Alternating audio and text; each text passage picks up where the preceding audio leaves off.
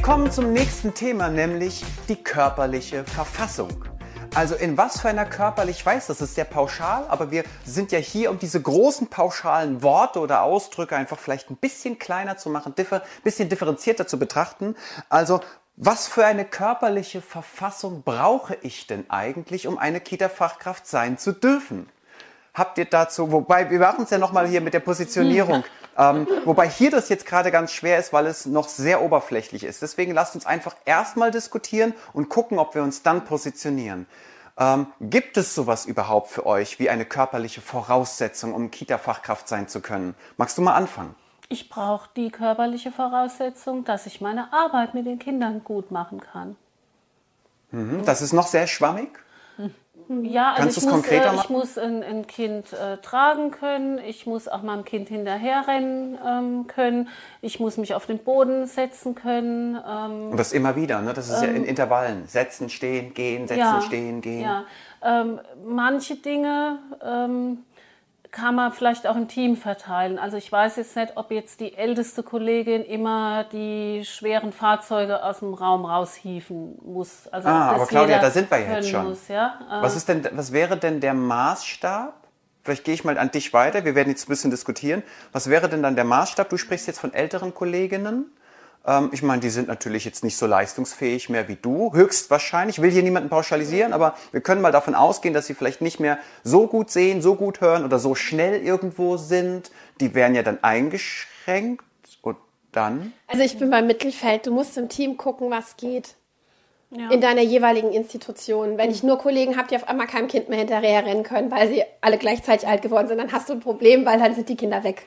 Und wenn diese eine Kollegin, die das halt nicht mehr so gut kann, aber in der einen Gruppe ist und der passiert dann was, weil sie es halt nicht mehr so gut kann, Ja, Ich sage ja gerade, du musst das halt im Team und in, als Leitung immer gut im Blick haben. Also ich kann nicht zwei Kollegen mit auf den Ausflug geben, wo die eine nichts sieht und die andere nicht rennen kann. Das wird nicht gehen. So, wenn du das Ja. kompensieren kannst Ja. in der Einrichtung, dann wäre ich bei Grün.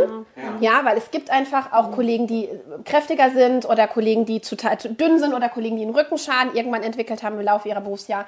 Das passiert. Solange du das im Team handeln kannst, hast du jetzt natürlich, ein, die haben alle unbefristete Verträge, ist ja so im Moment in, in Rheinland-Pfalz.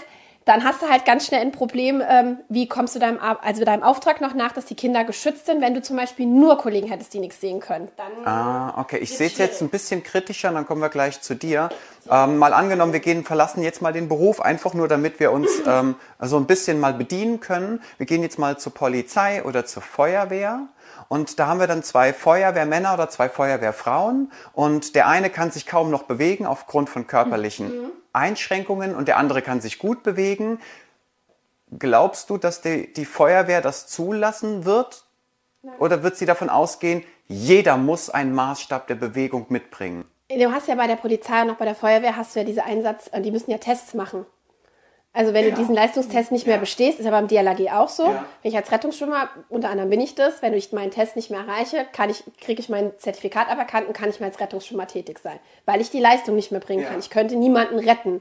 Und so ist es ja bei der Feuerwehr, da bei der Polizei auch. Und sollten wir das in den Kitas auch machen? Mal Frage an dich. Wäre das gut, wenn wir so einen, ja, einen, einen Leistungsmaßstab, einen, einen Leistungstest entwickeln und dann fallen höchstwahrscheinlich, ja, das müssen wir mal offen sagen, dann fallen wahrscheinlich Kolleginnen irgendwann ab 50, 55 raus, weil sie den nicht mehr bestehen. Oder Kolleginnen, die ein die, die, die mehr wiegen als andere oder die viel weniger wiegen als andere, ne? Im Ex- Extreme. Wie siehst du's? Ja. Brauchen wir so einen Leistungstest in der Nein. Kita? Nein, das würde ich nicht sagen. Nein. Ähm, bei der Feuerwehr muss ich in brennende Gebäude rennen und Da äh, Leute um rausschleppen. Leben und Tod. So, so ich, ich weiß schon, in welche Richtung das geht. Hier geht es auch um Leben, hier geht es um Kinderleben, aber es geht darum, wir leben mit ihnen zusammen. Wir leben ihnen keine, hier sind nur Hochleistungssportlerwelt vor. Ja. Ja, in, in Bullabü gibt es auch ein Schusternett. Ja, das heißt nicht, dass ich jetzt Schusternetz in der Kita haben will. Ja? Aber die, die sollen ja nicht äh, nur mit Supermenschen äh, zusammenleben. sondern die sollen sich auch Vorbild an anderen Menschen, an anderen Ja, also- Arten nehmen. an anderen Arten von Menschen. Ja, ja wir, wir sind eine äh, komplexe Gesellschaft. Da gibt es unterschiedliche Menschen und die sollen auch in der Kita leben können. Es geht äh, nur darum, kann ich jetzt bestimmte Dinge überhaupt nicht tun? Zum Ja. Beispiel Kinder hochheben oder so. Dann äh, heißt es, es, es muss noch jemand anderen im Team geben, der das Ja. kann. Das ist klar. Man muss gucken, wie das Team zusammengesetzt ist. Okay, wenn wir es jetzt, wenn wir so weit gehen und sagen, wir haben da eine Kollegin, die hat ein bestimmtes Gewicht und dieses Gewicht führt dann, dass dieses Gewicht führt dazu, dass diese Kollegin überwiegend nur sitzt, weil ansonsten es auf die Knochen geht, das permanente Hoch und Runter ist einfach für diese Kollegin vielleicht zu schwer oder für diesen Kollegen, dann wäre der doch auch eingeschränkt, auch im Fall der Fälle, oder? Wie siehst du es? Ähm, ähnlich wie es Christine gesagt hat, dass man gucken muss, ob das Team wie das noch mitträgt und ob der andere wertvolle Dinge hat, die er ähm, geben Ja. kann, ja, wenn das so funktioniert. Äh, bei natürlich bei durch unseren schlechten Personalschlüssel, durch Personalmangel. Ähm, es kann auch nicht sein, äh, dass, dass es dann jemand gibt, der sagt, ich kann dies nicht und das nicht und das nicht und die anderen, äh, also dass das gar nicht mehr kompensiert werden kann. Aber ähm, ich habe es jetzt gerade selber erlebt. Ich hatte eine ähm, schwierige ähm, OP und habe jetzt lange Zeit noch, also einige Monate sogar nichts heben Ja. dürfen. Und, ähm, und ich habe das auch offen ähm, kommuniziert und ähm, die Kolleginnen haben gesagt, ja klar, ähm, dann wirst du in der Zeit jetzt keine Kinder auf den Wickeltisch heben und Tische rumrücken und ähm, Also du bist auch dafür, dass wir, dass wir gucken, wie wir das platzieren, dass wir darüber reden und dass wir schauen, wie können wir es kompensieren. ja. Aber mal ehrlich, können Soweit wir es denn, genau, jetzt, jetzt Soweit. lass uns doch mal wenigstens Butter bei den Fische machen. Ähm, können wir es denn bei unserem aktuellen Personalschlüssel und den hohen Fluktuationen und den Ausfallzeiten, die wir derzeit haben, können wir das denn wirklich, also wirklich kompensieren? Wenn, wenn ich kompensiere höre, ähm, dann, dann dreht sich das bei mir so ein bisschen, weil das heißt Kompromisse auf Kosten der Kinder oder auf Kosten der Sicherheit. Wenn wir jetzt sagen würden, wir hätten einen Stellenschlüssel von 3,0 plus eine Kollegin, die nicht ganz einsatzfähig ist, hey, kann man das super integrieren.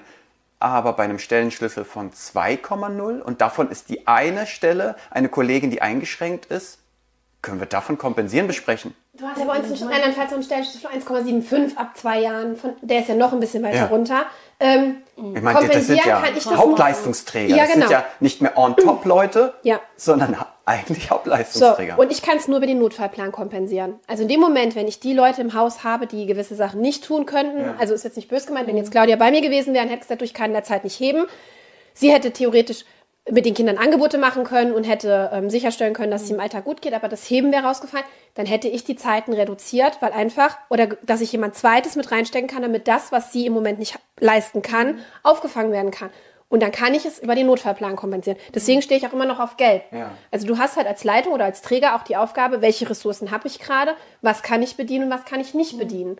Und dann reduziere ich es halt auch eiskalt, weil es geht auf Kosten sonst der Kinder. Und das ist für mich ein No-Go. Das ist ein No-Go. Du willst noch was sagen? Ja, ähm, also genau, ich glaube, wir müssen da die Grenzen dis äh, diskutieren und jedes Team muss das für sich tun. Ja. Was können wir kompensieren ähm, und was können wir dauerhaft äh, nicht kompensieren? Also bei mir war das ja jetzt vorübergehend. Ja. Ich bin jetzt auch total glücklich, dass ich jetzt wieder ähm, alles kann.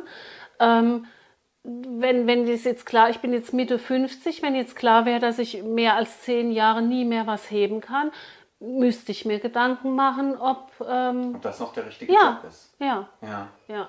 Und trotzdem hast du ja auch immer noch Kollegen, die in Würde altern in dem Job. Also weißt du, sie dürfen ja auch älter werden. Die haben ihre 20, 30 Jahre in den Kitas oder 40 Jahre in den Kitas ähm, absolviert und waren auch gut und sind auch immer noch pädagogisch gut. Sie können halt manche Sachen nicht. Und dann bist du in diesem Aushandlungsprozess. Wichtig ist aber, und das ist, glaube ich, so das, was wir manchmal nicht meinen. Wir sind nicht ehrlich zu uns. Wir machen uns auch nicht ehrlich in der, in der Materie, sondern man meint immer noch, man muss das irgendwie gewerkstelligt kriegen oder ja, ja, das geht immer alles. Nee, wenn, wenn ich merke, gewisse Sachen gehen nicht mehr, dann bin ich im Notfallplan und im Notfalldienst und dann muss ich ihn halt leider auch aktivieren, damit es nicht auf Kosten der Kinder geht, weil sonst hast du Eltern auch bei dir stehen, weil ihren Kindern es nicht gut geht. Das bringt genauso wenig was. Da, da sind wir auch bei einer Thematik, die ich ganz oft in Kita-Teams habe. Jeder ist selbstverständlich. Also jeder darf mit dem, was er ist und was er hat und was er kann, so selbstverständlich in einer Kita sein. Und ich glaube, das wird niemals funktionieren. Damit haben wir keinen gemeinsamen Maßstab.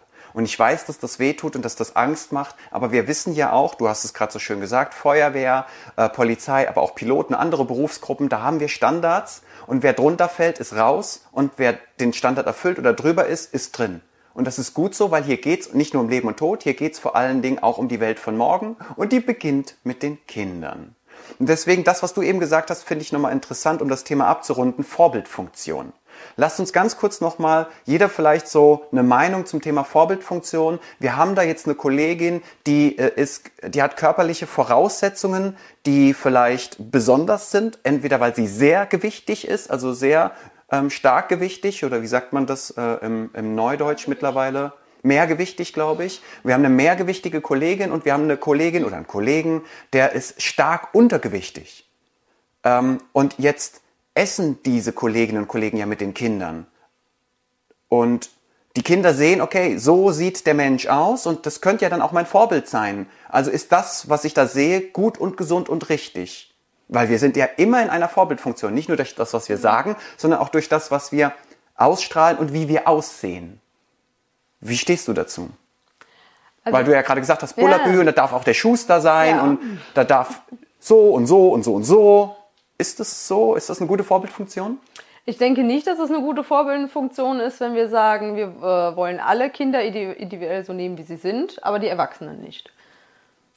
Das äh, finde ich ist keine gute Vorbildfunktion. Weil äh, da, du hast das schon gesagt, es geht nicht darum, was wir sagen, es geht darum, was wir tun. Mhm. Und wenn wir sagen, alle, die nicht so dolle sind, kommen raus, wie sollen, das lernen die Kinder, das lernen sie dann, dass nur das äh, zugelassen ist, was wir als perfekt sehen. Also das, da siehst du auch den, den Aspekt der Vielfalt, der Diversität, dieses so, jeder so wie er ist, genau. der darf auch als Vorbild wahrgenommen werden. Ja. Aber halt als Vorbild für die Diversität und nicht wahrscheinlich als Vorbild für Extreme, die er lebt. Ich denke nicht, dass unsere Kinder tatsächlich denken, wenn sie ein Extrem sehen, dass das kein Extrem ist. Ich denke, dass sie das schon erkennen können. Kinder dass sind sie differenzieren kompetent. Können. Die können ganz genau, die können differenzieren und das ist ja auch nicht so, als hätten wir hier überhaupt keine ähm, Mittel, um zu sagen, ist die Person geeignet oder ist sie nicht geeignet. Wir haben aber einen Umsetzungsstau. Der Träger mhm. ist nämlich schon in der Verantwortung hinzugucken. Ja. Wo das nicht funktioniert, gibt es einen Umsetzungsstau ja. und nicht einen, wir haben überhaupt keine Mittel. Da müssen wir vielleicht auch nochmal genauer hingucken. Wie siehst du es? Vorbildfunktion, je nachdem, wie jemand aussieht, wie jemand sich gibt, was jemand macht. Da kommen wir später auch nochmal drauf, explizit. Also ich finde, man sollte gerade bei sensiblen Bereichen, ähm, Essen ist für mich zum Beispiel auch ein sensibler Bereich, weil du da ja auch dann dementsprechend ähm, jemanden prägst, wie es weitergeht in seiner Entwicklung, ähm, sollte man einfach auch wieder im Team genau hingucken, können denn alle Leute mit den Kindern essen?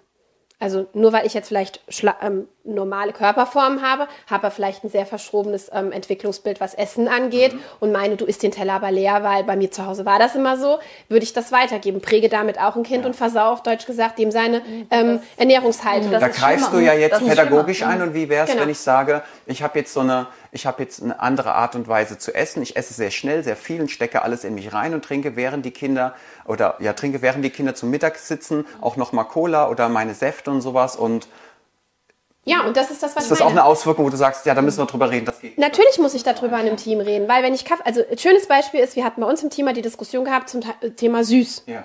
So, was ist es gewesen? Ah ja, die Kinder dürfen nicht so viel süß essen. Dann habe ich gesagt, Leute, dann packt euch bitte an die eigene Nase, weil egal, mhm. wo wir Erzieher, in welchen Raum wir gegangen sind, hast du Schokolade in den Schrecken gefunden, mhm. du hast äh, in der Küche hast du unsere Rosinenschnittchen gefunden. Mhm. Dann habe ich gemeint, wir sind auch kein gutes Vorbild. Mhm. Also ich finde immer, wenn du meinst, du müsstest einen Standard in der Kita entwickeln, wo Kinder nachleben sollten, dann hast du auch dich im Team damit auseinanderzusetzen. Mit dem Standard müssen wir mit aus. Also ja, weil ja viele glauben, dass sie Privilegien genießen dürfen, weil sie ja die Erwachsenen Und das ist aber nicht richtig. Also weil wir zum Beispiel haben jetzt auch unser Bild vom Kind verändert. Bei uns steht auch nicht mehr das Kind drin, sondern bei uns ist der Mensch.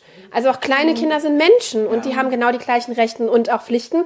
Und die habe ich auch als Erwachsene. Natürlich orientiert sich der junge Mensch an mir als Erwachsener, weil er einfach noch im Lernprozess ist und die Welt noch so auch sieht und lernen am Modell. Das kennen wir ja alles. Aber trotzdem ist es ein Mensch. Und er ist nicht weniger wert als ich. Wunderbar gesagt. Abschließend du nochmal, wie siehst du es zum Thema Vorbildfunktion in der Körperlichkeit? Wie auch immer die ausgeprägt ist?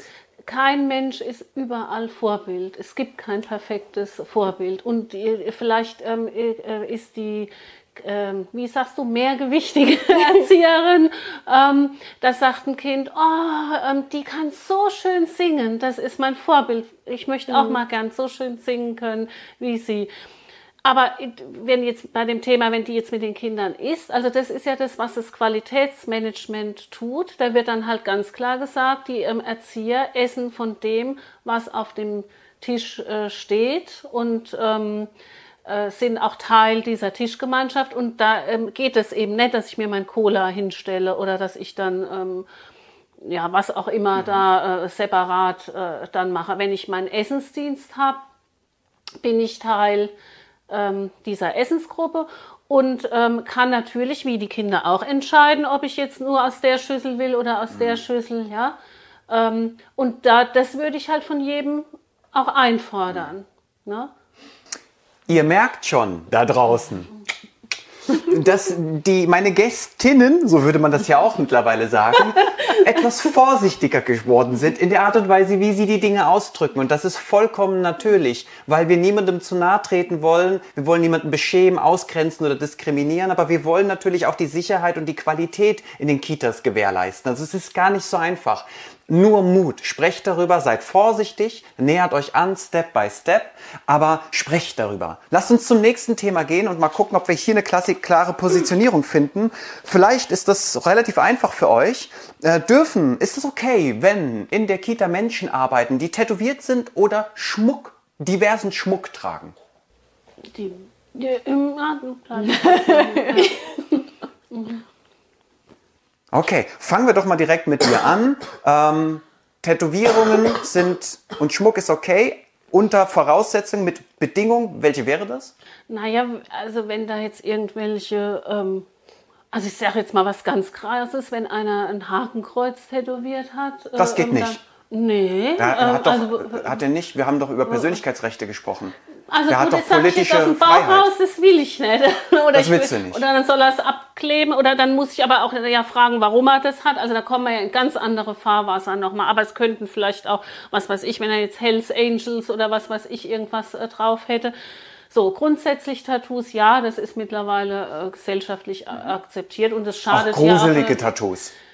Eben, das war das, was ich mit den Hells Angels gesagt habe. Da weiß ich nicht, wo da die Grenze, also wo da eben die Grenze äh, ist von dem, was noch okay ist. Das fällt mir jetzt auch schwer so zu definieren. Aber du spürst, Und- äh, du weißt, okay, das müssten wir nochmal definieren. ja, Ganz klar, nämlich ja, also- war es nicht. Ja, und, Ähm, und, äh, und dann, was für mich gar nicht geht, sind ähm, äh, Zungenpiercing, weil wenn du jetzt von aller Arten von Schmuck sprichst, weil dann... Äh, Damit meine ich genau auch sowas. Ja, und Überall die, ähm, Piercings. Ja, weil oder? die dann einfach kein gutes logopädisches Vorbild äh, ähm, sind. Das wirkt sich nämlich auf die Sprache aus, diese. Claudia, was ist jetzt mit denen, die vielleicht einen ausländischen Akzent haben oder noch gebrochen Deutsch sprechen? Die haben wir mittlerweile überall, die jetzt sagen, okay, aber wenn die Leute mit Zungenpiercing ja schon undeutlich sprechen, Ja. was ist denn dann mit mir? Ja, ein gebrochen Deutsch ähm, geht auch nicht, wo man so viele ähm, äh, ähm, Kinder in der Kita haben, ähm, die in ihrer Sprachentwicklung begleitet werden müssen. Ja. Und das sind so viele, dass ich ähm, alle Erzieher, dass ich noch mehr Erzieher in der Kita bräuchte, um das gut machen zu können, weil die Kinder untereinander Ja. kein äh, gutes Sprachvorbild in der deutschen Sprache mehr sind, weil nicht mehr genug äh, ähm, äh, von einer Sprache äh, da beisammen sind. Und da kann ich nicht noch äh, dann sagen, oh ja, dann habe ich noch welche, die gebrochen Deutsch sprechen und andere, die da rumnuscheln und lispeln wegen ihrem Zungenpiercing. Ja. Also das, Achtung, nochmal, das Thema Sprache kommt später nochmal. Mhm. Bitte sich jetzt nicht darauf versteifen, das werden wir später nochmal auf, aufnehmen, das Thema. Bleiben wir bei Tätowierungen und bei ähm, Schmuck, diversen Schmuck. Vielleicht nochmal deine Meinung dazu, weil du dich jetzt auch auf Geld bewegt hast. Ähm, also, wenn es um ethische Themen geht, die irgendwo auf dem Körper platziert werden, Ja. da wäre ich dann auch raus. Also, wenn die das am Körper haben, weil das eine Jugendsünde war, dann würde ich da schon auch wieder definieren, dann organisier bitte, dass man es im Alltag nicht sieht. Ja. Was Privates ist dein Ding. Also, wenn der das dann verklebt oder einen langen Tulli anhat, kann ich da, könnte ich damit auch wieder leben, weil vielleicht ist es eine Jugendsünde. Wenn er die Einstellung hat, brauchen wir da gar nicht drüber reden, weil dann hätte ich da auch ähm, wieder ethischen Problem mit. Ja. Also ich finde, du bist da auch wieder im Auslösungsprozess. Du musst wieder gucken, ähm, was geht. Dasselbe ist ja auch mit den Klamotten. Also wenn du Outcuts hast oder einen tiefen Ausschnitt, ist ja dasselbe Spiel. Ja, ich finde immer, da sind wir dann im, im, wir haben das bei uns im Mitarbeiterschutzkonzept drin, da haben wir drüber gesprochen, dann musst du das wieder ausloten in deinem jeweiligen Team und dann kann man damit arbeiten. Gerade im Sommer Kleidungsstil, aber das ist vielleicht auch später nochmal der Fall. Wie siehst du es mit Tätowierungen und Schmuck? Also ich bin nochmal auf Gelb gekommen, weil du von den Persönlichkeitsrechten gesprochen hast. ähm, wir leben in einer Gesellschaft, wo sehr viel auf Persönlichkeitsrechte Wert gelegt wird. Wir leben aber auch in einer sehr, sehr großen und eng aufeinanderhängenden Gesellschaft. Und man kann nicht äh, sagen, das ist das Wichtigste, das ist das Wichtigste. Es gibt immer die Aushandlungsprozesse vor Ort. Und die Aushandlungsprozesse sind auch ein gutes Vorbild. Wenn Ja. ich das schaffe, im Team Aushandlungsprozesse zu machen, kann ich das auch wunderbar mit meinen Kindern leben. Das heißt nicht, dass sie die Aushandlungsprozesse im Team mitkriegen müssen. Ähm, Aber da ist natürlich dann auch ganz klar, ab wann finde ich das zu gruselig? Wenn ich mit meinem Kollegen darüber spreche, ich könnte das gruselig finden, weil könnten die Kinder das vielleicht auch gruselig finden und so. Das, das gehört immer dazu. Weil Persönlichkeitsrechte stehen natürlich nicht über der Gesellschaft. Die Gesellschaft steht aber umgekehrt auch nicht über jedem Persönlichkeitsrecht. Mhm. Und deswegen würde ich da halt auch ganz klar sagen, ich würde niemanden von vornherein ausschließen, aber es muss Aushandlungsprozesse mhm. geben. Zu der ja, wir sind ja auch wieder in der Vorbildfunktion. Hier. Bitte? Bei der Aussage bin ich ja. voll grün. Ja. ja. Ja. wir sind ja auch wieder in der Vorbildfunktion. Auch da wieder. Ne, die Kinder sehen uns mit dem Schmuck, den wir tragen, wie wir unseren Körper gestalten. Wir haben ja nicht nur Tätowierungen, wir können auch an Brandings gehen oder andere körperliche Veränderungen. Ne. Schönheitsoperationen haben wir gar nicht mit aufgenommen. Auch die könnten ja durchaus sichtbar sein. Äh, in welcher Form auch immer. Aushandlungsprozesse finde ich an der Stelle nochmal spannend. Vielleicht ein ganz kurzes Statement. Wer handelt aus und wer bestimmt am Ende, ob diese Tätowierung ein No-Go wäre für eine Kita? Das Team, der Träger, die Leitung, alle gemeinsam? Weiß ich jetzt nicht. Also da müsste ich echt nochmal drüber nachdenken. Das fällt mir jetzt schwer. Ähm, also, Alles gut. Ganz spontan würde ich vielleicht sagen, ähm, wäre jetzt erstmal Leitungs Aufgabe. Und wenn die Leitung sagt, ich lege direkte, mein Veto ein, oder der direkte Kollege auch, der äh, in der Gruppe oder in, in also der Enge, je nachdem wie gearbeitet wird, ja. Okay. Aber ja, aber bin ich mir nicht sicher. Da müsste ich noch mal. Vielleicht kommt das noch im Laufe ja. der Show. Wie ist das bei dir? Du hast einen Kollegen, eine Kollegin, die hat etwas Krasses, wo du sagst, okay, das ist jetzt schwierig, willst du, dass das Team das entscheidet demokratisch? Ist er drin oder draußen oder sie? Willst du das Vetorecht haben? Soll es der Träger haben? Also ich finde immer, wenn du das als Leitung alleine entscheidest, dann hast du so eine Macht, ähm, weil ich ja dann wieder die Norm der, der also die Norm vorgeben würde. Und ja, vielleicht, bin ich sehr konservativ. das ja sein als Leitung. Naja, aber vielleicht bin ich sehr konservativ eingestellt, finde Tätowierung eh total überkandidelt, wie auch also immer. Also dein persönlicher Geschmack. Genau, und das finde ich geht dann schon wieder nicht, weil dann komme ich wieder in dieses, dann stelle ich die, also den Maßstab. Ähm, ich würde es echt ins Team geben. Jeder, der es tragen muss, der es nach außen auch, also nach außen auch vertreten muss, die gehören da für mich mit rein. Auch der Träger theoretisch. Dass du als Autorität bzw. als Führungskraft ziehst dich dann aber dann auch Nein, ein Stück ich weiter gehöre da genauso mit in die Verantwortung. Also ich finde, Hast aber kein Vetorecht. Genau. Wie siehst du es? Ich äh, würde auch sagen, es soll ein demokratischer Prozess sein, aber ich, vielleicht äh, definiere ich den ein bisschen anders. Weil für mich Wie würdest du ihn definieren? Demokratischer Prozess ist für mich kein Abstimmungsprozess, sondern mhm. ein Diskursprozess. Und in diesem Diskurs entwickeln sich dann irgendwelche Kompromisse und Lösungen. Und wenn, es braucht ja eine Entscheidung am Ende. Wenn, wenn ich merke, dass sich da die Fronten so verhärten, ja, dann, dass ich zu keinem Ergebnis komme, dann habe ich ganz andere Probleme als das Tattoo. Und trotzdem brauchst dann, du, weil wir keine Zeit gucken, haben, Kinder haben ja keine Zeit, du brauchst jetzt eine Entscheidung. Du kannst nicht einfach sagen, gut, dann haben wir jetzt keine Entscheidung. Dann läuft dieser Mensch einfach mit und die einen finden ihn als Gefahr und die anderen finden ihn als Geschenk und du als. Aber als das haben wir. Wir haben juristisch bereits eine Person, die am Ende entscheiden muss und das ist der Träger. Ah, okay. Also wenn es hart auf hart kommt, würdest du sagen, dann hat der Träger hier die, nicht nur die Entscheidungsbefugnis, sondern auch die Verantwortung, die Entscheidung zu treffen. Die hat er auf jeden Fall, ja. Hat er ja bei Personaleinstellung immer. Ja. Okay. Machen wir weiter. Kommen wir nämlich jetzt genau zu dem, was du eben schon angesprochen hast, die politische Einstellung. Also ich habe tatsächlich immer wieder auch Kita-Teams, äh, die ich äh, begleite und ich stelle fest, da gibt es durchaus interessante politische Einstellungen, auch Menschen, die sich ganz klar zu gewissen Parteien äh, bekennen und ähm, dadurch eine große Herausforderung im Team besteht. Du hast jetzt eben gesagt, okay, wir haben jetzt jemanden, der hat ein großes Hakenkreuz auftätowiert, entweder so, dass man es sehen kann oder auf der Brust, wo man es nicht sehen kann, aber die Einstellung ist vielleicht da. Und jetzt ist natürlich die Frage, was unterscheidet ein radikales Hakenkreuz, also eine radikale Einstellung, von einer radikalen linken Einstellung wie ein Antifa-Zeichen im Sinne von nieder mit dem Kapitalismus, nieder mit der Herrschaft und dem Materialismus ist ja auch eine politische Einstellung. Frage ich mal, mal gucken, ob wir das so fragen können, dass ihr euch erstmal positionieren könnt. ähm, ist, ist es okay, dass Kita-Fachkräfte selber über ihre politischen, ähm, über ihre politische Ausrichtung bestimmen sollten? Ja. Ist, ihr, ihr, ihr, wisst wahrscheinlich, was ich damit meine. Ich ja. habe es ein bisschen schwierig ausgedrückt, ja. aber ich glaube, ihr wisst alle, was ich damit mhm. eigentlich sagen will. Ihr merkt, mir fällt es auch sauschwer. Mhm. Aber mhm. darf jeder mit seiner politischen Gesinnung in einer Kita arbeiten, könnte ich jetzt auch fragen. Ihr steht alle auf Gelb. Fangen wir also mal bei dir jetzt an. Äh, wo sagst du, da diese politische Gesinnung oder diese Ausrichtung, diese Geschmackssache hat in der Kita vielleicht nichts verloren? Ja, also hier bin ich dann vielleicht so radikal, Radikale auszuschließen. Und zwar jede Form von radikal? Alles, was nicht demokratisch ist, weil für mich hat die Kita ganz klar den Auftrag, Demokratiebildung zu leisten. Und das kann ich nicht tun, wenn ich mit Demokratie nichts im Hut habe. Ja, aber Demokratie bedeutet ja auch, dass Menschen mit einem rechtsradikalen Gesinnungsgut genauso Teil der Gesellschaft und der Demokratie sind wie Linksradikale. Ist ja auch ein Bildungsauftrag, alle Facetten. Wir hatten ja eben, du wolltest ja auch gerne, dass alle Menschen mit aller, mit allen Facetten in den Kitas arbeiten dürfen. Jetzt schließt du aber einen, einen Menschentyp aus. Kann er das?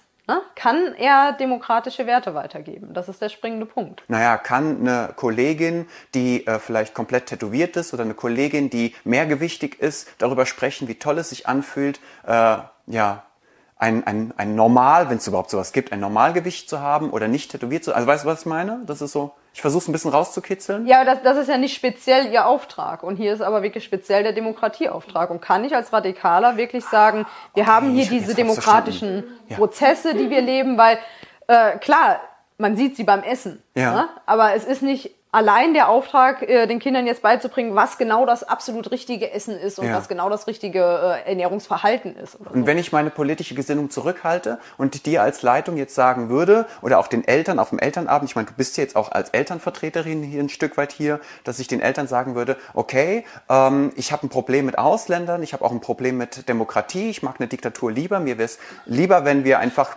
bestimmen, welcher Mensch eine Existenzberechtigung hat und welcher nicht, oder hier eine Lebensberechtigung. Ich würde das aber in der Kita außen vor lassen. Ja klar, ich trinke ja auch in der Ki ich trinke in der Kita ja auch nicht die Flasche Wein. Das trinke ich ja nur zu Ja. Hause. Ne? Genau, da, da müsst ihr jetzt wirklich Und ist im das dann okay? Vorfeld genau, äh, mach das mal. Mach mir mal bitte einen Elternabend, bei dem du Demokratie vermittelst. So. Ne? Okay. Also spätestens So, dann. zeig mal, wie du es machen würdest. genau. Okay, machen wir bei dir weiter. Also rund um das, was ich hier auch gefragt habe. Ähm, wo würdest du einen Cut machen, wo sagst du, geht gar nicht? Wenn die Kollegin oder der Kollege vor mir steht und sagt, ähm, ich habe ein Problem mit Ausländern, ich habe ein Problem, ich hätte gerne Diktatur, tut mir leid, ist für mich, dann sind wir in der Radikalisierung Ja. und dann sind die Leute für mich raus. Und wenn er sagt, ich mache es aber nur in meiner Freizeit? Aber du hast die Einstellung Ja. und das lebst du, das nimmst du mit. Du würdest mit jedem Ausländer-Elternteil, auch wenn ich das jetzt vielleicht als Ich bin ja Pauschalisierung... professionell. Ich habe ja äh, die Ausbildung gemacht, Dann hättest, es aber bei mir nicht, dann hättest du es aber bei mir nicht angesprochen, weil dann wäre es nicht so ein Thema gewesen, was man hätte mit seiner Leitung klären müssen. Weil du hast es auf, auf arbeitstechnische Ebene schon angehoben, weil es ist dir wichtig, dass du mir das schon mal mitteilst. Ja. So, hätte ich dich natürlich jetzt bei einer Demo gesehen vom, ähm, von den Rechten von der AfD und du hättest es vorher nie bei mir ähm, platziert gehabt, Ja. dann wäre es im privaten Sektor, dann müsste ich als Leitung wieder aushandeln, wo hat es Wege und ähm, Einschnitte ähm, in meinen Arbeitsprozess Ja. und wo merke ich, dass ich denjenigen nicht auf alle Eltern in Anführungszeichen mit einsetzen kann oder welche Gesinnung er da im Alltag ähm, mitteilt, weil da habe ich, aber in dem Moment, wenn du es aus Arbeitsebene bei mir platzierst, dass du das nicht kannst, weil du damit ein Problem hast, bist du bei mir raus. Claudia, ma- wir erweitern das Thema. Du, bist, du darfst jetzt darauf antworten, aber bitte erweitere es auch mal nicht nur jetzt um den Rechtsextremismus, sondern auch Linksradikalität, beziehungsweise auch, was ist mit Querdenkern, mit äh, Leugnern, Corona-Leugnern, Impfgegnern, Menschen, die an Verschwörungstheorien glauben. Ist ja auch eine Gesinnung. Also es ist ganz schwierig äh, de- zu definieren, wo, also was zu radikal ist äh, und was noch geht. Das Ja. finde ich ganz schwierig. Ähm, zum Beispiel darf ich, also das stelle ich jetzt auch mal als Rückfrage, ähm, wenn jetzt ähm, eine Part- wie ich nenne jetzt mal die AfD, die ist eine erlaubte Partei, die sitzt im äh, Parlament, ähm, darf ich dann als äh, ähm, Erzieherin sagen, ähm, nee, den, äh, mit dem arbeite ich nicht zusammen, äh, weil der sich da engagiert. Wenn es natürlich und äh, wo es ganz klar ist, ist bei allem was verboten ist äh, in diesem Parteienspektrum, Ja. da ähm, ist es ja ganz klar. Also da würdest du auch sagen, dann bist du raus, wenn jemand sagt, ich bin hier, ich glaube NPD, und genau, DVU das gibt es glaube ich aber gar nicht mehr, oder? Ja, aber, ähm, aber mal angenommen, genau, dann oder ist, die kommunistische. Partei. Also es gibt Ja. ja. so Parteien, die sind verboten. Da ist es ganz klar, ähm, Ja. der ist raus, der, also der muss auch entlassen werden, wenn man das vorher Aber nicht die gewusst hat. AfD-Wählerin darf in deinem Team bleiben. Ja, das ist das, was, äh, wo ich es schwierig finde, das, ähm, äh, weil das ja eine, äh, eine ähm, offizielle äh, Partei ist, für die ich mich engagieren darf. Und habe ich dann das Recht, ähm, äh, zu sagen, die wird jetzt entlassen, weil sie, das ist ja, glaube ich, rechtlich gar nicht ähm, möglich. Aber da- Nö, wäre ja, auch dann, während so, bewegen wir uns genau. ja schon, wir bewegen uns ja sowieso Dann schon den ganzen Tag im Bereich der Diskriminierung. Ja, genau. Weil es immer also schwer das ist, ja, ne? aber ähm, dann müsste ich trotzdem abklopfen. Das ist das, was Christine sagt. Ähm, äh, wenn du sagst ja alle Ausländer raus, wie kannst du Beziehung leben äh, mit den Kindern, mit ähm, Kindern, die keine deutsche Staatsbürgerschaft haben und, und äh, nicht blond und blauäugig sind, Ja. sage ich mal ganz böse, ja. Ähm, und auch, wie kannst du die Erziehungs- und Bildungspartnerschaft mit den Eltern leben? Und da, wenn du jetzt da Plakate schwenkst und sagst, die sollen alle äh, hier wegziehen, ähm, also das muss ich ja schon auch hinterfragen dürfen. Wie schaffst du das dann, äh, eine gute Erziehungs- Und das und willst du auch hinterfragen Bildungspartnerschaft? dürfen. Ja, Im das Team. Dass du sagst, Leute, Ja, es ist ja. wichtig, dass wir im Team auch mal über unsere politische Gesinnung sprechen. Ja, also aber auch nur an den Rändern. Ich kann ja jetzt Nur nicht an den Rändern, aber wie willst du dann äh, erfahren? Ja, ich kann doch jetzt nicht äh, äh, über, über, über alles im, ähm, ähm, wie soll ich denn sagen? Du hast so einen Bildungsauftrag. Bitte? Du hast so einen Bildungsauftrag. Dann musst du Ja, doch über alle doch politischen über alle, Gesinnungen ich kann Bescheid doch nicht wissen. darum streiten über die Parteien der Mitte, ähm, äh, wer jetzt, äh, oder muss, soll ich dann, muss ich, muss dann jeder sich outen, was er wählt? Ja, so habe ich jetzt verstanden. Nein. Aber wie willst, du dann, nicht. wie willst du dann den Bildungsauftrag gewährleisten, wenn du gar nicht weißt, äh, welche Bildungskultur, im Moment nur die politische Bildungskultur jeder Einzelne hat? Dann ist es ja Risiko. Das ist ja wie ins Casino gehen. Du hoffst, dass es nicht, dass das irgendwie alles gut ausgeht, aber spielst im Prinzip ich habe für die ähm, für die Kita würde ich halt Dinge ähm, definieren. Eben ähm, bei uns wir sind respektvoll mit äh, allen Menschen, die hier äh, herkommen. Also ich würde es über die Arbeit dann ähm, definieren. Und dazu ähm, brauche ich dann ein Ja von jedem. Und was aber verboten ist, äh, äh, also, also wenn das jetzt in die terroristischen Ecken irgendwie abdriftet, die müssen sofort ähm, entlassen werden. Okay, ich, ich gehe nochmal ganz kurz zu dir. Ähm, ist es für dich äh, ganz klar, dass auch die, über die politische Gesinnung in einem Team gesprochen werden muss, damit du ein Gefühl als, als Coach, als Kita-Leitung dafür hast? Und gerne auch nochmal einen Aspekt mit, den, mit, mit Querdenken, mit, mit äh, populistischen Geschichten und mit, mit Verschwörung und sowas.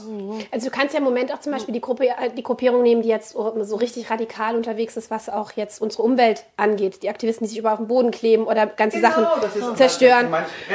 So, genau, es ist ja alles da. Also ich bleibe dabei, alles, was ins Extrem geht, was für mich richt, leicht Richtung terroristischer, weil das ist eine Art von Terrorismus Ja. führt, da bin ich raus. Ja. Weil wenn ich das mitkriegen würde, gäbe es auch direkt ein Gespräch und dann müsste darüber auch geredet werden, wie man dann weiter miteinander arbeitet, ob es da überhaupt noch Auslautungsprozesse gibt oder ob die gar nicht mehr stattfinden können, weil derjenige so in seiner Welt drinnen lebt und weder links noch rechts sehen kann und nur noch das lebt, was er als richtig empfindet. Ja. Und wenn das der Fall wäre, dann ist er für mich in der Gesellschaft und Kita ist eine Gesellschaft ähm, nicht mehr tragbar und dann gibt es dementsprechend auch Gespräche. Ähm, ich finde, das Wort ist für mich das Falsche. Ich müsste nicht über die Politikansicht mit meinen Mitarbeitern reden, sondern es hat auch was mit zu tun, wie definiere ich Gesellschaft. Und das, finde ich, sollten alle Kitas tun. Ja.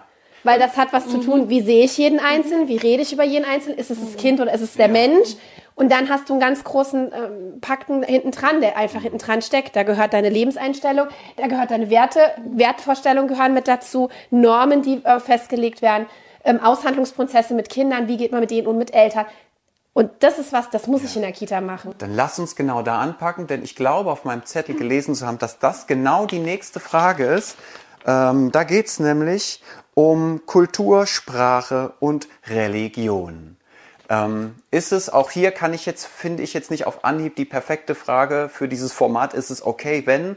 Lasst uns lieber einfach mal darüber sprechen, vielleicht, ähm, wie gehen wir denn mit unterschiedlichen Kulturen und Religionen oder mit Volksgut sozusagen um? Denn es gibt ja auch Kulturen, da sind äh, Männer mehr wert als Frauen. Es gibt ja auch die Einstellung vielleicht von äh, Frauen, aber auch vor allen Dingen auch von Männern, die sagen, na ja, also Frauen haben das und das zu tun und Männer sollten das und das tun, also klassische Bilder noch vielleicht aus altvorderer Zeit. Wie seht ihr das? Wo seht ihr, wo fangen die Probleme an, wenn es um Kultur und Religion geht? Und ne, ich kann mich noch nicht ganz klar ausdrücken, deswegen wartet auch gerne noch. Und ähm, wo sagt ihr, na, das ist auch noch, das ist Teil der Diversität, das ist Teil ähm, des, des Bildungsauftrags, was auch immer. Fangen wir mal mit dir nochmal an. Also im Grunde alles davon ist Teil der Diversität und ich Ja. kann nicht von Anfang an sagen, ja, der, der in die Schublade passt, ist raus. Okay. Also auch so wie jemand wie Zeugen Jehova zum Beispiel oder Scientology wird ja in einigen Kita-Trägern, die schließen Scientology aus. Da sind wir wieder bei der Diskriminierung. Da würdest du aber sagen, so, nee, das gehört auch mit zur Identität der Person. Ja, also ich sag mal, in der Kita haben wir alle Kinder. Und die Kinder können sich ihre Familie nicht aussuchen. Also Ja. können wir uns die Familien auch nicht aussuchen. Und wir können uns dann auch nicht unbedingt aussuchen, wer ist jetzt hier am Arbeiten. Wenn wir bei der Arbeit oder vielleicht sogar, manchmal merkt man es schon beim Einstellungsgespräch, wenn wir merken, das passt nicht, dann wird daran gearbeitet. Und die Arbeit kann auch damit enden, dass es überhaupt nicht passt. Aber diese Aushandlungsprozesse sind bei allem wichtig und die sollten damit beginnen, dass die verschiedenen Themen im Team immer wieder thematisiert werden. Dann in einem größeren Rahmen, wenn wir die verschiedenen Religionen alle haben, dann machen wir Projekte damit. Na, dann, Machst dann du dir thematisieren Mutter wir das mit Sorgen? den Kindern. Bitte? Wenn, wenn machst du dir, würdest du dir als Mutter Sorgen machen, wenn du zum Beispiel eine Erzieherin oder einen Erzieher hast, eine Kita-Fachkraft, die bei den Zeugen Jehovas ist oder die Scientology-Angehörige ist oder die in einer anderen Glaubensgemeinschaft, in einer Sekte ist zum Beispiel? Nicht per se, nein. Nicht per se. Nein, ich mache Okay. mir ja auch keine Sorgen darum, wenn jemand Katholik ist. Der hat auch eine andere Glaubensrichtung als ich. So. Und äh, eine Kollegin oder eine Erzieherin, nehmen wir jetzt mal die Erzieherin, weil das bei den Frauen in diesen Kulturen überwiegend der Fall ist, die jetzt zum Beispiel auch äh, ein Kopftuch trägt oder komplett verschleiert ist, die ja auch in Großstädten haben wir viele dieser Kolleginnen, die da arbeiten, die einen tollen Job machen, allerdings natürlich ihre Kultur, ihre Religion, ihre Identität nach außen hin tragen und vielleicht auch ein Weltbild vermitteln dadurch, weil sie noch in anderen Rollen, also in den Rollen ihrer Kultur denken und halt fühlen. Ist das für dich ein Problem? Also das Einzige, was du jetzt genannt hast, war die Vollverschleierung Ja. wegen der Sprachentwicklung. Ja. Aber ein Kopftuch, also ich habe auch eine Oma, die trägt Kopftuch, die hat aber, die ist aber gar kein Muslim. Also ich habe kein Problem mit Kopftüchern an sich. Ne? Und, das, Und mit das, dem Frauenbild? Das Frauenbild wird durch das Kopftuch nicht vermittelt. Aber durch die Person, die vielleicht äh, diese Kultur, diese Das, Identität das, in sich das trägt. muss das Team ja sehen. Wenn die Ach, jetzt das tatsächlich kommt und sagt, du darfst jetzt hier nicht mit dem Auto äh, fahren, weil du bist ja ein Mädchen, Ja. dann muss das im Team sofort auffallen. Dann müssen die sagen, äh, sorry, so machen wir das hier nicht. Okay. Aber das würde ich auch gar nicht, also ich kenne wirklich über die Flüchtlingshilfe sehr viele und dieses ähm, antiquierte Rollenbild, das dichten wir vielen von denen auch einfach nur zu. Also die haben ja, ich- mich ich umgekehrt. wollte jetzt auch niemandem was zuschieben, sondern mir geht es einfach nur um den Austausch. Ja. Dass natürlich die Kultur auch immer Teil der Identität des Menschen ist. Ja, Und der schon, bringt aber diese zu viel, Kultur mit Ja, und- aber zu viel, zu viel Angst zu haben, weil ich sage, okay, der ist Moslem, der bringt jetzt eine Kultur mit und da muss ich Angst vor haben. Ganz im Gegenteil. Da muss man dann gucken, wie kann ich das denn transparent machen? Ja. Es gibt ja auch andere Kulturen, die leben sehr asketisch und sehr reduziert und die könnten den Kindern wohl möglich auch vermitteln, dass äh, Kapitalismus und Materialismus nichts ist, was, womit du glücklich wirst. Das ist nicht so die schlechteste Einstellung der Welt. Das habe ich auch gerade Spannend, was ja auch eine Radikalität wäre. Du, dann kommen wir doch mal zu dir und dann, wie gehst du denn mit, mit sowas um? Und vielleicht nehmen wir sogar, wir, wir würzen es noch ein bisschen, denn wir können ja auch sagen, na ja, also, obwohl das, nee, das Thema hebe ich mir für später auf. Nee, wir bleiben mal, ja, das wird nämlich spannend, das ist ein ganz ein, eigenes äh, Thema. Bleiben wir bei dem, die religiöse und die kulturelle Identität. In, wo, wo, wo siehst du da Schwierigkeiten und äh, wo sagst du, na, das ist völlig in Ordnung? Also ich bleibe dabei, es ist ein Aushandlungsprozess. Sobald ich wieder in die Extreme reinkomme, bin ich auf Rot. Das geht nicht. Hast du denn Extrem vielleicht? Ähm. womit wir mal spielen können? Nee, habe ich im Moment echt nicht. Also, weil ich finde immer, du musst mit den Menschen einfach ins Gespräch gehen. Klar, wenn ich jetzt einen Vater hat, wir hatten mal Familien gehabt, ähm, die vegan unterwegs waren, wo wir halt dem Kind gesagt haben, es darf bei uns aber in der Kita, also ich würde ihm hier das Essen nicht verwehren, ähm, weil ich kann vegan nicht in der Kita kochen, das würde auf die Masse einfach nicht gehen. Und dann war das für die auch in Ordnung. Also wir haben ausgelotet, was geht, was geht nicht, deswegen bleibe ich halt bei Gelb. Aber ich fand Ihren Aspekt gerade so schön, nur weil die katholische Kirche und die evangelische Kirche gesellschaftlich anerkannt ist. Wenn man es mal klassisch betrachten würde, ist es nichts anderes auch eigentlich wie eine Sekte, die es nur geschafft hat, anerkannt zu werden. Ja. Ähm, mag jetzt sein, dass der eine oder andere meine Ansicht vielleicht als radikal empfindet, aber vom Prinzip her, keiner von uns kann belegen, dass es das wirklich gegeben hat. Keiner von uns kann belegen, äh, sondern es ist einfach nur eine Haltungssache oder eine Glaubensrichtung. Und deswegen finde ich, musst du aushandeln. Spannend. Ja? Dann nochmal zu dir. Gibt es ein Ausschlusskriterium? Also, oder, oder sagst du auch, nee, ich bleibe bei grün, gelb, es gibt kein Ausschlusskriterium?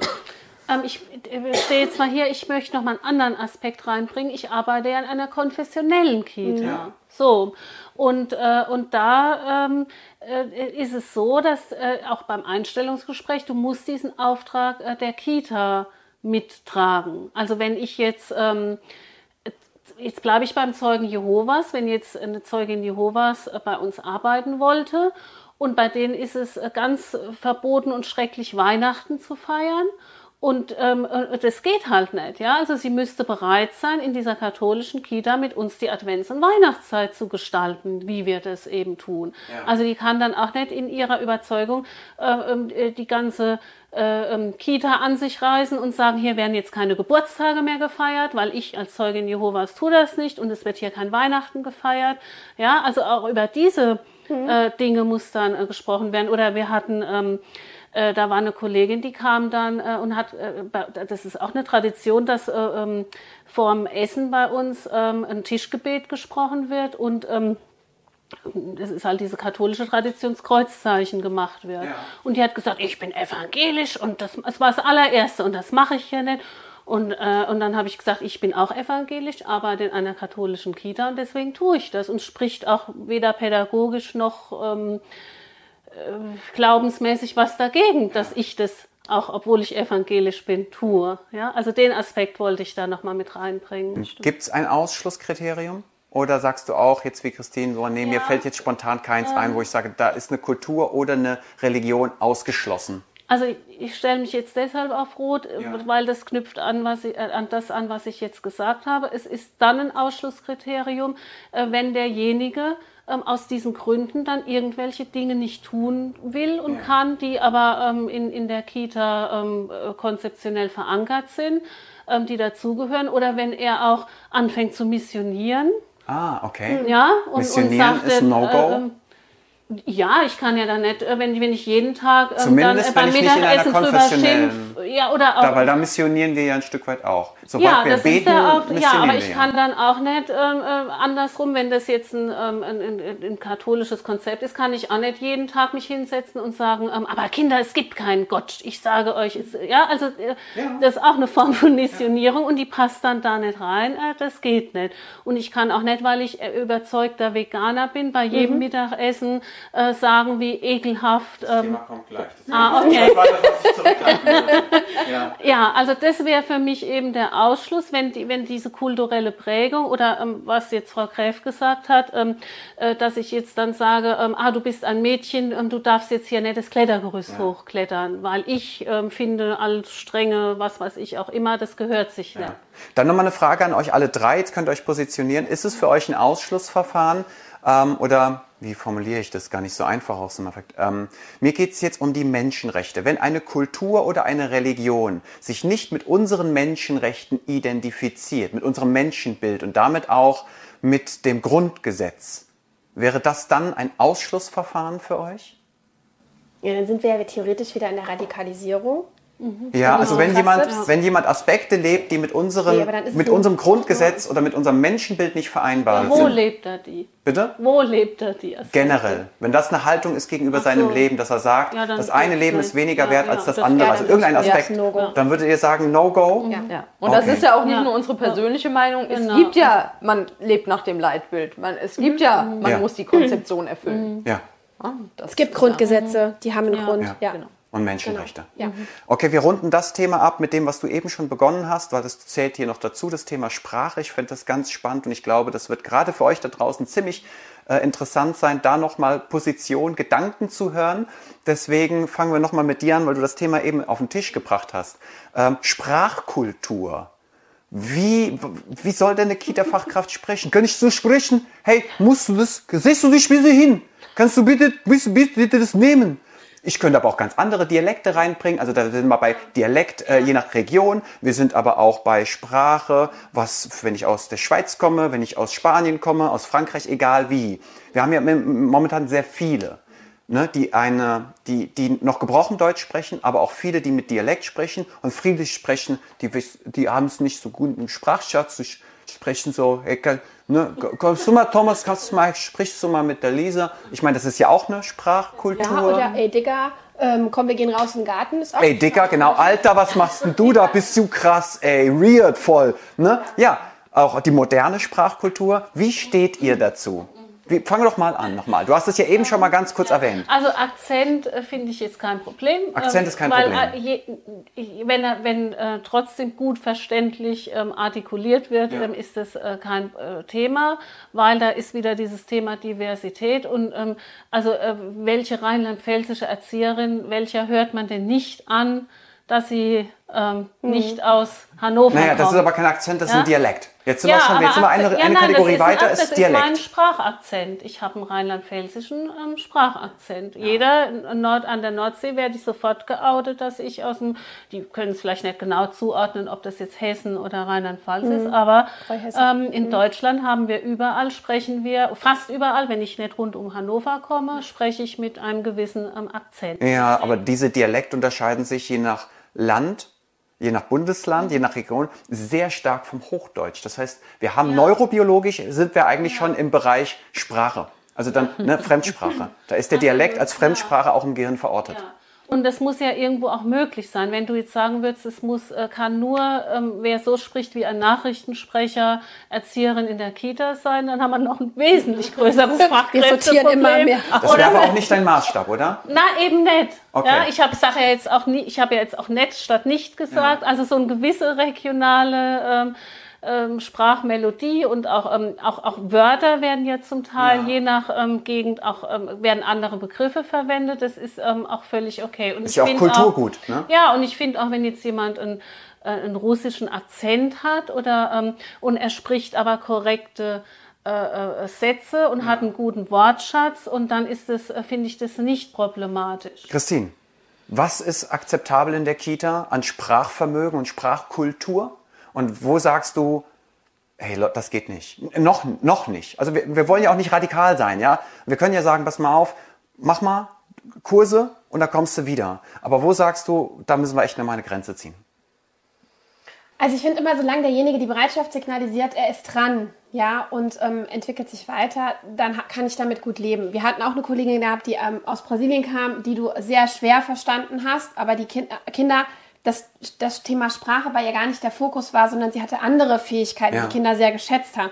Und das ist dann wieder sowas, das ist ähnlich wie die Kollegin kann nicht so schnell rennen. Das kann auch ein Team wieder kompensieren und auffangen. Ja? Ähm, wir hatten auch schon mal eine Kollegin gehabt aus Bayern, die hat das tiefste bayerische Blatt gesprochen. Ich habe kein Wort verstanden. Das hat sich für mich angehört wie ein Kauderwelsch aus Französisch und Holländisch. Ich habe die einfach nicht verstanden. Ja. Die hat auch dran gearbeitet, aber wir haben die trotzdem eingestellt und die war gut. Und wenn die jetzt sagt, Ja. hey Claudia, das ist Kulturgut, ich mache das jetzt mal ganz provokant, ne? Das ist äh, Teil meiner Identität. Ich, ich mag halt das so schwer sprechen. Ja, aber dann sind wir genauso engstirnig, weil ich finde, auch diejenige, die aus Polen, Russland, Spanien, die Türkei kommt, das ist auch Kulturgut. Das ist denen ihre Muttersprache. Also sagst du da, nee, dann müssen wir Kulturgut hin oder her, dann musst- müssen wir müssen schon ein genau. Stück weit uns in der Mitte Ja. finden. Ja. dann. Deswegen stehe ich auch ja auch in der Mitte. ja Ich wollte dir das auch nicht unterstellen, Claudia. Nein, ich habe ja auch gesagt Akzent. Ich habe jetzt nicht gesagt, es ist okay, ähm, breitesten Deswegen habe Dialekt ich. Dialekt gesagt, Ja, weil ich halt ja. viele Kitas gerade in den ländlichen Ja. Bereichen kenne. Da, da, ist, da gibt es kein Hochdeutsch. Ja, da sprechen also- die, da ist die genau. Sprache des Alltags der Dialekt. Schwierig, Ja, ja. eben. Also wenn ich jetzt komme und sage, gib mir mal Hitra-Pretsche, weiß auch keiner, was mit gemeint ist, außer er kommt aus Rheinhessen. Ja, und guckt, und selbst da gibt es genug Leute, die denken, "Hä, was will die jetzt von mir? Oder ich sage immer noch ganz oft, ich brauche mal Kult. Das ist eine Decke. Ja, wo, wo Leute mich auch angucken, was hat die denn für ein Problem? Aber es ist bei mir halt einfach so verankert, weil ich es aus meiner Kindheit mitgenommen habe. Ich arbeite dran und merke, äh, du meinst eine Decke. Ich habe auch den richtigen Begriff dafür, aber trotzdem falle auch ich immer wieder in meine Spracherlebnisse, die ich als Kind einfach auch vermittelt bekommen habe. Und wichtig ist einfach, dass es kompensiert werden kann. Deswegen stehe ich halt auf Gelb. Bevor ich jetzt gleich zu Karin komme, nochmal die letzte Frage. Ähm, wenn, wenn jemand, wenn eine Pädagogin aus dem Ausland kommt und sehr gebrochen Deutsch spricht, ist es dann ein No-Go für dich und du sagst erst erstmal No-Go, das geht nicht. Erstmal musst du Sprachkurse machen und einen gewissen Sprachwortschatz erreicht oder ein Zertifikat gemacht haben äh, im, im, im, im äh, Stufe 1 oder Stufe 2 oder was auch immer. Oder sagst du, nee, Auch wenn jemand kaum Deutsch spricht, solange er Pädagoge ist oder Pädagogin, darf sie direkt bei dir anfangen. Also jetzt musst du es unterscheiden. Wenn es eine gute Pädagogin, also wir sprechen, ne? ja, ja, ich weiß schon, was du meinst. Also wenn die Leute jetzt noch in der Ausbildung sind, müssen sie ja eh erstmal den Genau, nee, die kommt jetzt So, fertig die zu kommt dir. jetzt, sagen wir mal, im Moment ist ja gerade die Diskussion, ob die Damen und Herren aus ähm, der Ukraine zu uns Genau, kommen die dürfen. kommt jetzt zu dir. So, die wird jetzt zu mir kommen. Ich würde die einstellen, weil ich die gleiche Einstellung habe wie bei den Kindern. Ich schicke auch kein ukrainisches Kind weg und sage, lern erstmal Deutsch und darfst in die Kita kommen. Die dürfte kommen. Die müsste mir halt einfach, ähm, die hätte genauso eine Probezeit, die muss sich bewähren. Ich glaube auch, und das haben wir bei unserer Kollegin, die aus Brasilien kommt, gesehen, die lernen unheimlich schnell Deutsch durch die Kinder. Also die lernen es darüber, die geht auch weiter in ihren Deutschkurs, aber es ist ähnlich wie bei Kindern auch, was man weiß, wenn du es jeden Tag sprechen musst, kommst du viel schneller rein, als wenn du nur im Deutschkurs bist. Ich Das würde die einstellen. sehe ich sehr wenn ich- zwiegespalten. Jetzt kommen wir ja dazu. Ich habe eine andere, noch eine andere Realität. Deswegen Die auch, ich aber ja- auch eine andere. Also meine Realität sagt halt auch, ähm, es muss, also hätte ich jetzt lauter ukrainische Mitarbeiter und habe gar keinen mehr da drin, der Deutsch sprechen kann, dann bin ich auch auf Rot, weil dann kann ich es nicht mehr kompensieren. Verhältnismäßigkeit, Es das ist klar. Genau, Mhm. für mich muss das Verhältnis immer stimmen Ja. dann kann ich damit leben. Okay, nochmal jetzt, um das Thema abzuschließen zu dir. Ja, also einmal der Punkt der En Engstirnigkeit, den du genannt hast, wenn jemand sagt, das will ich aber nicht, Mhm. Ja. weil es ist mir egal, ob es um Sprache oder was anderes geht, Ja. dann bin ich in einem Team nicht gut aufgehoben. Ne? Und das andere ist, ist Sprachbildung tatsächlich ausschließlich Worte. Ich habe jetzt mal ein umgekehrtes Beispiel. Da war ein kleines russisches Kind, Ja. noch in der Eingewöhnungsphase, hat nicht wirklich funktioniert, die hat sich sehr lange hingezogen. Und jedes Mal, wenn der emotional fertig war und wieder diesen hier gemacht hat, du musst aber auch Deutsch sprechen. Wirklich? Nein, eigentlich nicht. Mit diesem Kind hätte ich viel besser kommunizieren können ohne Worte. Und wenn ich ein Vertrauen zu den Kindern herstellen will, dann brauche ich keine Worte. Dann kann ich das komplett ohne Worte hinbekommen. Und das ist gerade in dem Kita-Alter viel, viel wichtiger. Und danach kommt erst der Mut der Kinder, diese Sprache zu entwickeln. Natürlich müssen Schöner sie dann Aspekt der nonverbalen Sprachkultur. ja, und die haben wir in unserer Kultur sehr stark verloren. Die müssen wir wieder herstellen. Vielleicht ist das sogar eine Chance, wenn wir jetzt jemanden haben, der eben entweder gar nicht sprechen kann oder, oder der halt nur eine andere Sprache sprechen kann, dass man darüber wieder da reinkommt, äh, mehr nonverbal zu kommunizieren. Weil das ist der Anfang. Mein Kind ist mit Hochdeutsch in die Kita gekommen, hat da die ersten Schimpfwörter gelernt, hat die ersten Dialektworte gelernt. Er kann immer noch Hochdeutsch sprechen. Hat er nicht verlernt. Ja? Also man muss jemanden haben, oder auch mehrere Personen haben, wo man das lernt, aber Kinder können mehrsprachig groß werden, ist sogar gut fürs Gehirn. Dann können sie auch mehr Ja. dialektisch groß werden. Ja. Auch hier merken wir wieder, wir brauchen Absprachen. Wir brauchen man, auch ein bisschen Maßstäbe. Ähm, ich sehe dir an, du willst noch gleich was sagen, weil du auf Rot da bin gewechselt ich so bist. radikaler als Okay, bitte, Also, dann bevor ich jetzt hier noch was abrunde und ja. dann bitte, hau noch mal raus. Ja, ähm, ich, gebe euch recht, wenn diese Person zusätzlich zum Stellenschlüssel Ah, da sind wir wieder beim dabei- On Top, okay? ja, on top aber als Basic schwierig. Aber mit diesem Stellenschlüssel, den wir haben, ich brauche meine, wenn die als Fachkraft eingestellt ist, die, ich brauche jemanden, der Elterngespräche führen kann. Ich brauche jemanden, der Entwicklungsdokumentation Ah, das haben wir noch gar nicht besprochen. Da reicht die Ja, nonverbale Kommunikation genau, nicht ja, aus. das und ist ein anderer Aspekt noch, deswegen, ja. das ist Ja. ein anderer Aspekt. Deswegen würde ich sagen, ja, ich kann auch jemand, der äh, kein Deutsch kann und erstmal ähm, ähm, anfängt, ähm, sprachlich sich zu qualifizieren, wäre vielleicht gut, den in der Kita mit dabei zu haben, weil er eben dann über den Alltag sogar noch besser und schneller lernt. Aber der darf nicht im Schnellschlüssel sein. Und hier an der Stelle, ich gebe noch mal was mit rein und dann runden wir es wirklich ab. Ähm, denn du hast das eben auch nochmal so schön gesagt, ein Team braucht professionelle Unterstützung, wir brauchen im Team Austausch, kollegiale Fallberatung, Supervision, äh, Persönlichkeitsentwicklung, biografisches Arbeiten. Wenn ich jetzt nichts verstehe, wie soll ich jemals an mir arbeiten? Das geht im Moment nicht, vielleicht später, aber im Moment kapiere ich nicht, was hier verläuft. Und ich verstehe auch nicht die feinen Nuancen der Konflikte, die im Team. Ne? Also ja, wir haben hier große Herausforderungen. Und es gibt auch hier wieder keine klare Positionierung. Es ist wichtig, dass wir auch wieder darüber sprechen und dass wir uns überlegen, denn das haben wir jetzt ausgeklammert, das lassen wir auch mal weg. Es ist wichtig, dass wir schon auch ein gemeinsames Verständnis entwickeln, was Sprache kann, was Sprache tut und wo wir vorsichtig sein wollen. Denn wir haben jetzt gar nicht über sowas gesprochen. Wie Alter, geh mal raus da, Dicker, was los? Das sind Dinge, die sind immer mehr anzutreffen, nicht nur auf Social Media, sondern auch mittlerweile in der Praxis. Und da müssen wir auch nochmal genauer hingucken. Wollen wir eine Vermischung aus Englisch und Deutsch und wollen wir diese ey dicker Sprache haben dort? Nichts gegen diese Sprache, aber ist sie in der Kita angebracht?